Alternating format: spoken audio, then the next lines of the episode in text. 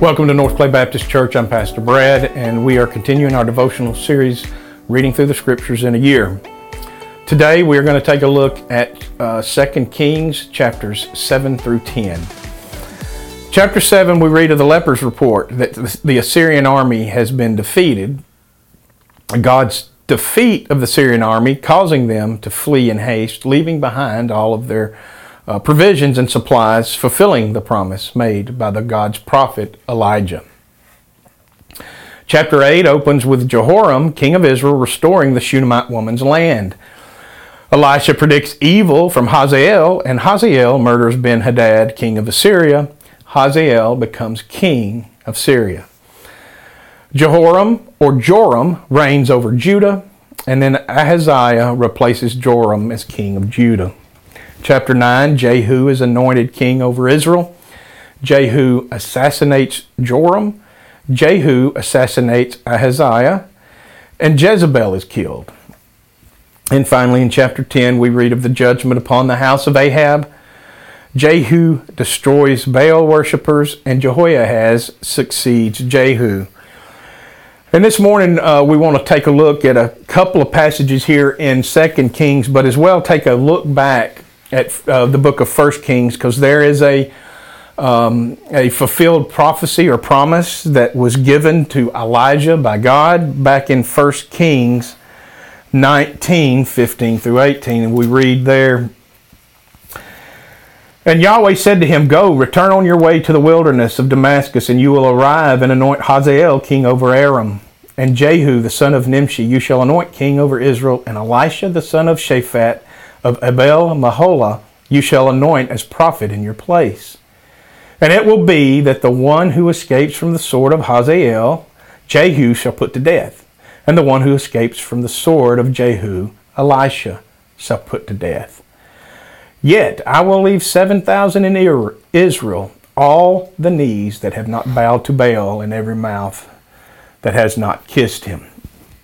We read here again, um, 2 Kings 8, 12, and 13, we read that Hazael said, Why does my Lord weep? Then he said, Because I know the evil that you will do to the sons of Israel. Their, fortifi- their fortifications you will set on fire, and their young men you will kill with a sword, and their infants you will dash in pieces, and their pregnant women you will rip up.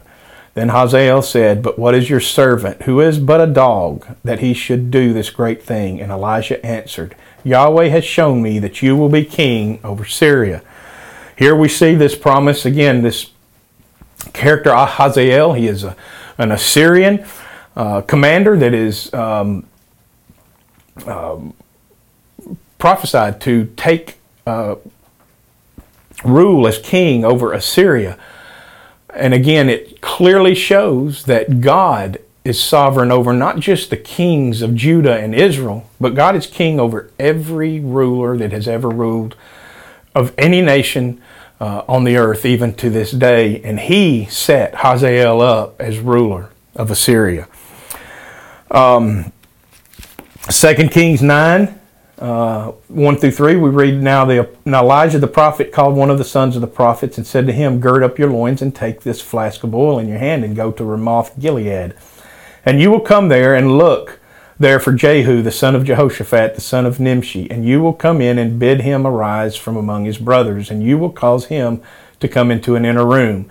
Then you will take the flask of oil and pour it on his head, and say, Thus says Yahweh, I have anointed you king over Israel. So open the door and flee, and do not wait.